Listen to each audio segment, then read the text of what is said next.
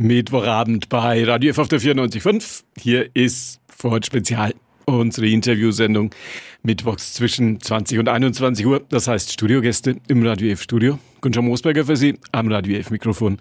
Und der Mann, der in Nürnberg den Menschen Vergnügen bereitet. Von der Winterhütte bis zur Sommersause wenige große Veranstaltungen in Nürnberg, die ohne Werk B über die Bühne gehen. Im wahrsten Sinne des Wortes über die Bühne. Der Chef von Werk B heute Abend bei mir, Christopher Dietz. Schönen guten Abend. Servus, hi. Gut am Corona-Test vorbeigekommen, den jetzt alle Gäste im Funkhaus machen müssen. Also wir auch, selbst wir müssen das machen. Gut gegangen? Ja, glücklicherweise äh, negativ, sonst wäre es wahrscheinlich mit unserem Gespräch jetzt etwas schwieriger geworden. Ja, man ist es mittlerweile schon ein Stück weit gewohnt, weil es wirklich mittlerweile gängig wird und auch im Tagesgeschäft und auch bei dem einen oder anderen Termin und so soll dem ja auch dann sein. Spucktest, glaube ich, hier bei uns im Funkhaus habe ich gesehen heute. War alles mit dabei, auch Röhrchen und Nase und äh, ich glaube, ich bin jetzt gewappnet. Ihr Unternehmen Werk B, einer der großen Veranstalter hier bei uns in Nürnberg, gibt noch ein paar andere auch, aber so die großen Dinge ist Werk B doch sehr oft dabei. Erinnern Sie sich noch an die letzte Veranstaltung, wo richtig Publikum da war? Ja, die Frage ist berechtigt. Das ist wirklich schon lange, lange her, lange, lange zurück. Wissen Sie noch, was das war? Also, ich glaube, wir waren eine der letzten Veranstaltungen mit unserem Hüttenfasching. Den haben wir so vor fünf, sechs Jahren ins Leben gerufen. Äh, durch das bekannte Winterhüttenmodell stehen ja unsere wunderschönen Zillertal-Almhütten am Flughafen. Das war eine tolle Erfolgsgeschichte und die war am Faschingsdienstag ja, wann auch immer der dann äh, 2020 äh, war, aber wir wissen alle, im März ging es dann richtig los. Also ich glaube, äh, da waren so 10, 12 Tage später, waren dann wirklich die Schotten dicht und naja. Fasching. Vor Fasching. einem Jahr. Klären wir erstmal das große Bild. Werk B, eines der großen Veranstaltungsunternehmen hier bei uns in Nürnberg und auch ein bisschen über die Region hinaus ja, also ich glaube, ähm, mittlerweile sind wir dann doch äh, ein Stück weit auch über die Stadtgrenzen hinaus bekannt. Logischerweise groß und umfangreich, das können wir, aber ne, das sind wir nicht nur. Also als Veranstaltungsagentur setzt du Messen um, Jubiläen, äh, Händlerreisen. Äh, wir sind äh, international unterwegs. Das ist aber sehr stark dann im Veranstaltungsbereich im Business-Segment. Und das, was die Leute mit uns in Verbindung bringen, sind die öffentlichkeitswirksamen Events. Und äh, ob das am Hauptmarkt äh, die nationale Beachvolleyball-Serie ist, ob es das Thema deutsche Meisterschaften Leichtathletik ist, ob es das äh, allseits beliebte und bekannte, bereits übrigens seit 2005 von uns umgesetzte Public Viewing zu Fußball EM und WM ist und seit einigen Jahren äh, im großen Stile unsere Festivals am Airport Nürnberg draußen, die sind toll gewachsen von der Sause über äh, lateinamerikanische Klänge äh, bis hin äh, zu den 90ern. Äh, wir bespielen in Nürnberg gut 200 bis 250.000 Menschen mit unseren Veranstaltungen Jahr für Jahr. Es sei denn, wir haben äh, einen Pandemieslot, dann ist das eher nicht so. So wie in diesen, man kann ja schon nicht mehr sagen in diesen Tagen, in ja. diesen Monaten hoffen wir mal alle, dass wir nicht irgendwann mal sagen müssen, so wie in diesen Jahren. Werk B Doppelpunkt, das sieht ganz schick aus. Wie sind Sie da drauf gekommen? Wofür steht das B? Ja, das ist äh, eine gute Frage und äh, erkläre ich auch immer gerne. Ähm, natürlich, wenn du irgendwann mal dann äh, merkst, äh, dass du dein Hobby und deinen, ja, deine Leidenschaft zum äh, Beruf machen willst und das Ganze dann irgendwo auch äh, seriös gestalten willst, dann kommt irgendwann mal der Tag, wo du dich ins Handelsregister eintragen lässt und dann fallen dir zwar anfänglich viele tolle Namen ein, aber dann merkst du erstmal, was da schon alles so äh, geschützt und äh, vergeben ist. Und ähm, ja, Werk B, ähm, das, das Wort Werk eigentlich ein bisschen definiert über, über das Handwerk, soll eigentlich unterstreichen, dass wir eben auch anpacken können, äh, dass wir auch irgendwo wissen, äh, wie man eine gewisse Mechanik zusammenbringt äh, und wie das Ganze dann auch äh, in der Praxis funktioniert. Ja, und das B, wie man es vielleicht auch von Plan B her kennt, dass nicht immer unbedingt der Lösungsansatz A oder der erste Weg äh, das Allerheilmittel ist, sondern dass man vielleicht auch mal um die Ecke denkt oder einen zweiten Ansatz hinterfragt fragt und dann gerne mit uns Kontakt aufnimmt. Und der Doppelpunkt war doch frei. Der Doppelpunkt ist dann vielleicht ein kreatives Element, das uns jetzt aber schon gut 20 Jahre gibt, müsste ich den Grafiker oder den Gestalter von damals nochmal im Haus fragen, was dieses spielerische Element war. Aber der Doppelpunkt äh, ist Teil des Ganzen, das stimmt. Was muss man mitbringen, damit man mit derartiger Leidenschaft Dinge organisiert, wo viele Menschen kommen und gucken, ob das auch klappt? Ja, ähm, ähm, ich glaube, viele Leute sehen ja schon das, was sie als ihren Beruf dann irgendwo für sich äh, ausklassifiziert äh, haben, eine Berufung, eine Leidenschaft. Nicht alle. Ich glaube, äh, nicht jeder steht frühst gerne auf und geht arbeiten, aber viele sehen dann schon ihren, ihren, ihren vollen Einsatz in der Sache, in der sie tun. Und letztendlich, äh, vielleicht sagen das auch viele, ist es für mich die Traumbranche weil am Ende des Tages, und das ist vielleicht so ein Stück weit auch der Unterschied zu ganz vielen äh, Berufsfeldern, äh, wir im Normalfall am Ende des Tages für das, was wir tun, eine Bestätigung bekommen. Wir bekommen Applaus. Und das ist, glaube ich, was, was auch die Mitarbeiter sehr schätzen, dass sie das, was sie mit viel äh, Schweiß, Zeit und Aufwand betreiben, am Ende die Belohnung sehen, mit glücklichen Gesichtern, mit Menschen, mit Zufriedenheit, mit den E-Mails danach. Das war einer unserer schönsten Tage das ist was, wo ich unfassbar viel Motivation und Kraft rausziehe und ein Stück weit macht das süchtig. Können Sie das beschreiben, wie diese, diese Sucht aussieht? da sehe ich mich manchmal sogar ein bisschen im Ebenbild, wenn man das immer wieder von, von Künstlern hört ähm, oder Musikern oder man dann fragt, Mensch, der hat alles erreicht in seiner Karriere, Millionen von Alben verkauft, vor 60, 70.000 Leuten Stadien gefüllt ich habe gehört, er wäre jetzt in Depression oder er, ist dem Alkohol verfallen oder oder.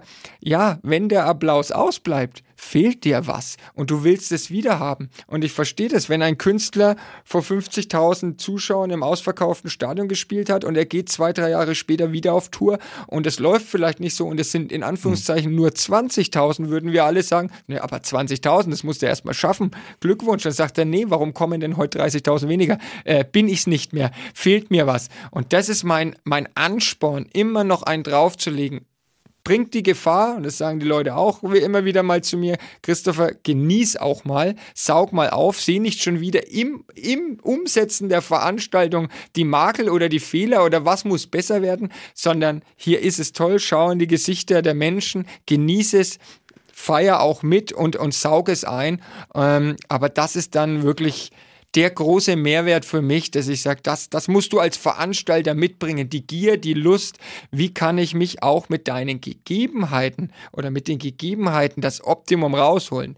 Weil eins ist klar, am Ende des Tages äh, muss natürlich die Show bezahlt werden. Und natürlich kann ich mich da äh, irgendwo äh, in, in, in Schönheit verlieren oder in Attraktivität. Am Ende des Tages muss es wirtschaftlich sein.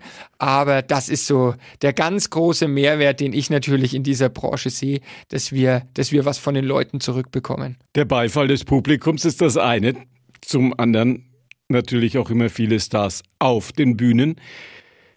Ich habe gehört, das geht so weit, dass Sie sogar den Hund von Lena Meyer-Landrut kennengelernt haben. Was hat Lena Meyer-Landrut für einen Hund? Oh, das ist jetzt natürlich eine. Ich habe gehört, zu Ihren Aufgaben gehört, dass Sie auch mal zwischendurch von den Gästen die, die Hunde Gassi führen müssen. Ja, jetzt kann ich es ja zugeben, ich muss mein Salär ein bisschen auffrischen und biete dann noch den Hundesitter an für unsere gebuchten Stars. Nein, dem war nicht ganz so, aber, ähm, aber was macht man nicht alles? Ja, und Lena Meyer-Landrut, wir hatten eine Veranstaltung in Berlin und äh, äh, haben dort äh, die gute Lena gebucht und sie hat nur, oder sie wohnt wahrscheinlich weiterhin, äh, ich sag gleich, ich weiß es nicht, ob sie noch dort wohnt, wir haben keinen weiteren Kontakt, äh, nur fünf Minuten von der, von der Arena dort entfernt gewohnt und ähm, eigentlich dafür steht ein Shuttlefahrer bereit. Man transferiert die Leute dann eben zu den Proben und wie ich gesehen habe, äh, dass das Ganze sehr nah an der Halle ist, habe ich gesagt, du lieber Fahrer, das mache ich mal selbst. Und dann habe ich geklingelt, habe mich auch nicht zu erkennen gegeben, dass ich jetzt der Auftraggeber bin oder der sie heute gebucht hat, sondern einfach äh, Fahrzeug ist da, Fahrer ist da und dann hat sie gesagt, weil wir eben bei ihr privat waren, ob ich noch fünf Minuten Zeit hätte, wir müssten noch mal mit dem Hund Gassi gehen. Naja, und dann sind wir an der Spree entlang, sind mit dem Hund Gassi gegangen, haben uns gefreut, dass der Hund sein Geschäft verrichtet hat und dann sind wir schön zur Halle gefahren und bleibt für mich eine schöne Anekdote und äh, dementsprechend äh, glaube ich, ist es äh, ja was ganz Nettes, was ich mitnehmen kann. Haben Sie dann gesagt, dass Sie der Chef von dem Ganzen sind oder glaubt Sie heute noch, dass Sie der Fahrer waren? Ich habe es nicht aufgelöst. Äh, das ist dann auch nicht meine Art, äh, mich da in den Vordergrund zu spielen. Äh, ich habe mir den Spaß erlaubt, das äh, zu tun und äh, wie gesagt, auch für mich, und das muss man, muss man ja ganz klar dazu sagen, das sind ja auch schöne Momente und auch Dinge, die man sich nicht jetzt einfach ermöglichen kann. Und ich, diese, diese 20 Minuten gefahren sind wir ja auch noch, dieses Bläuschen, dieser Austausch, das sind, das sind wirklich auch schöne Zugewinne, ähm, die, die, die ich dann auch gerne mal erzähle. Ja, ich muss auch gleich dazu sagen, ich war zu dem damaligen Zeitpunkt bereits verheiratet, von daher war das natürlich eine reine berufliche Fahrt. Hätte ja auch klingeln können und sie sagt, können Sie wieder mal meinen Hund Gassi führen, der, der hat ja da so viel Vergnügen dabei. Lassen Sie uns über Fußball reden. Die Fußball-Europameisterschaft, die Weltmeisterschaft, große Public Viewing Veranstaltungen, die Ihr Unternehmen immer wieder in dieser Stadt auf den Weg gebracht hat.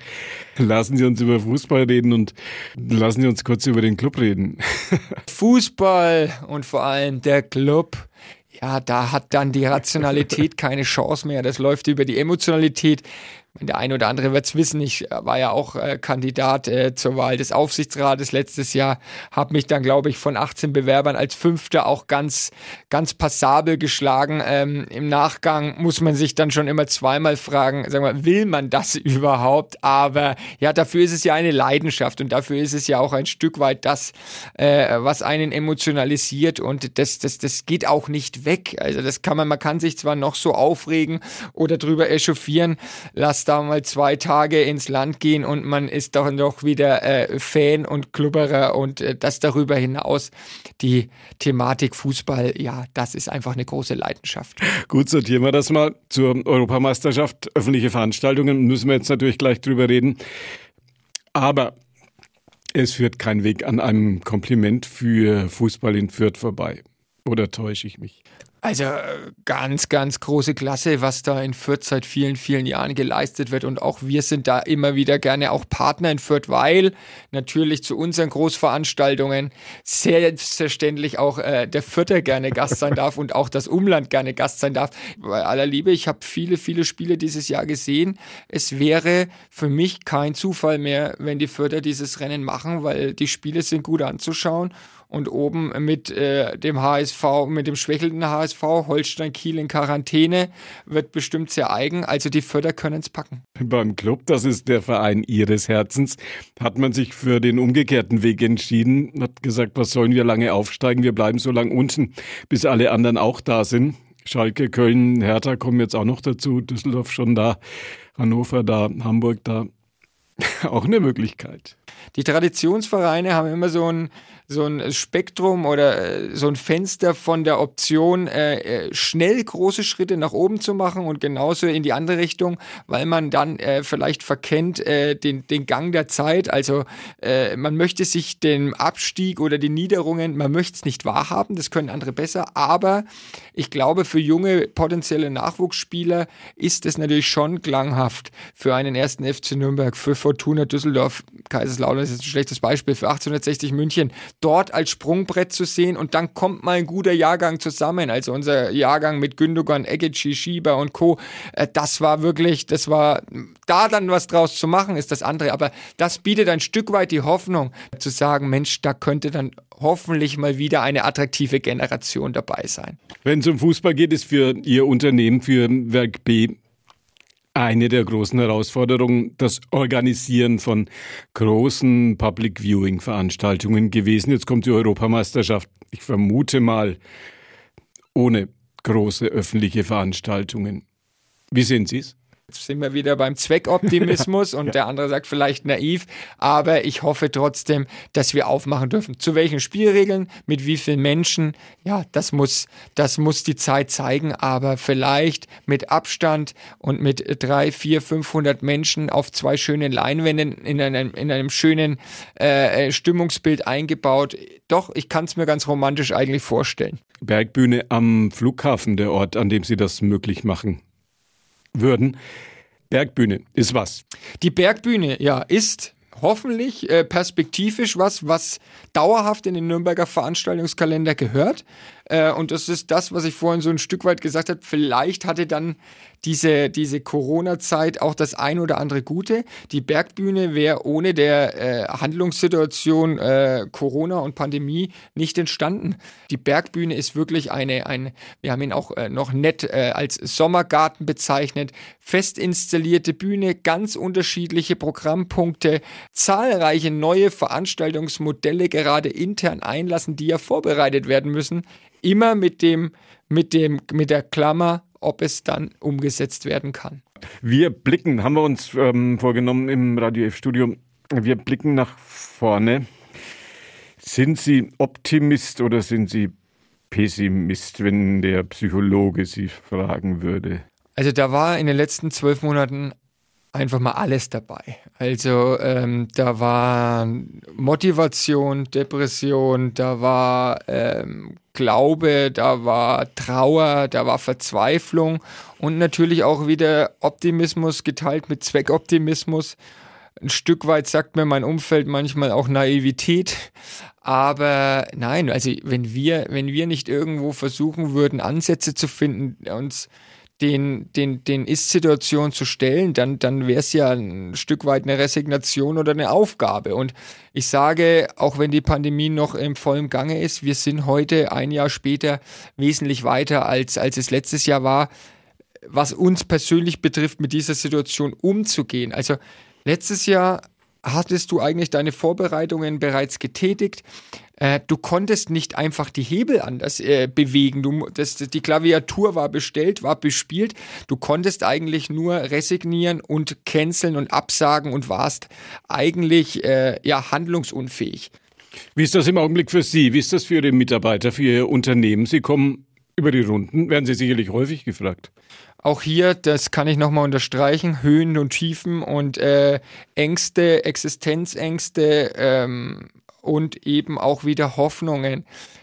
Am Ende des Tages sage ich ganz klar, wer halbwegs gesund und gesattelt in die Pandemie gegangen ist, der gehört zu denen, die überhaupt eine Möglichkeit haben, hier auch wieder draus rauszukommen und in die Zukunft zu schauen. Ähm, wenn der Motor vorher ein bisschen gestockt hat, was nicht unbedingt immer gleich mit negativ zu behaften ist. Also das erlebe ich jetzt auch ganz, ganz stark, dass viele dann auch immer sehr kritisch sind bei denen, die vielleicht nicht die monetären Rücklagen haben. Ja, aber es hat funktioniert im Modell. Und nicht alles ist immer auf Rosen gebettet. Aber ich finde, das ist auch ähm, mit Stolz oder beziehungsweise mit Rest, Respekt äh, zu, zu bewerten, wenn jemand einfach ein, ein, ein Geschäftsmodell hat, das zum Überleben langt, mit dem er keinem auf, den, auf der äh, Schulter liegt und mit das eben funktioniert.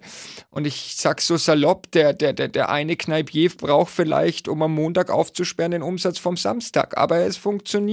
Und äh, da war am Anfang schon sehr stark der Ruf von außen, naja, dafür muss man halt mal Rücklagen bilden für so schlechte Zeiten. Ne? Sie sind ein Unternehmen, äh, wo du dann schon merkst, hoppla, hoppla, da lässt du dich jetzt mal nicht auf eine Diskussion ein.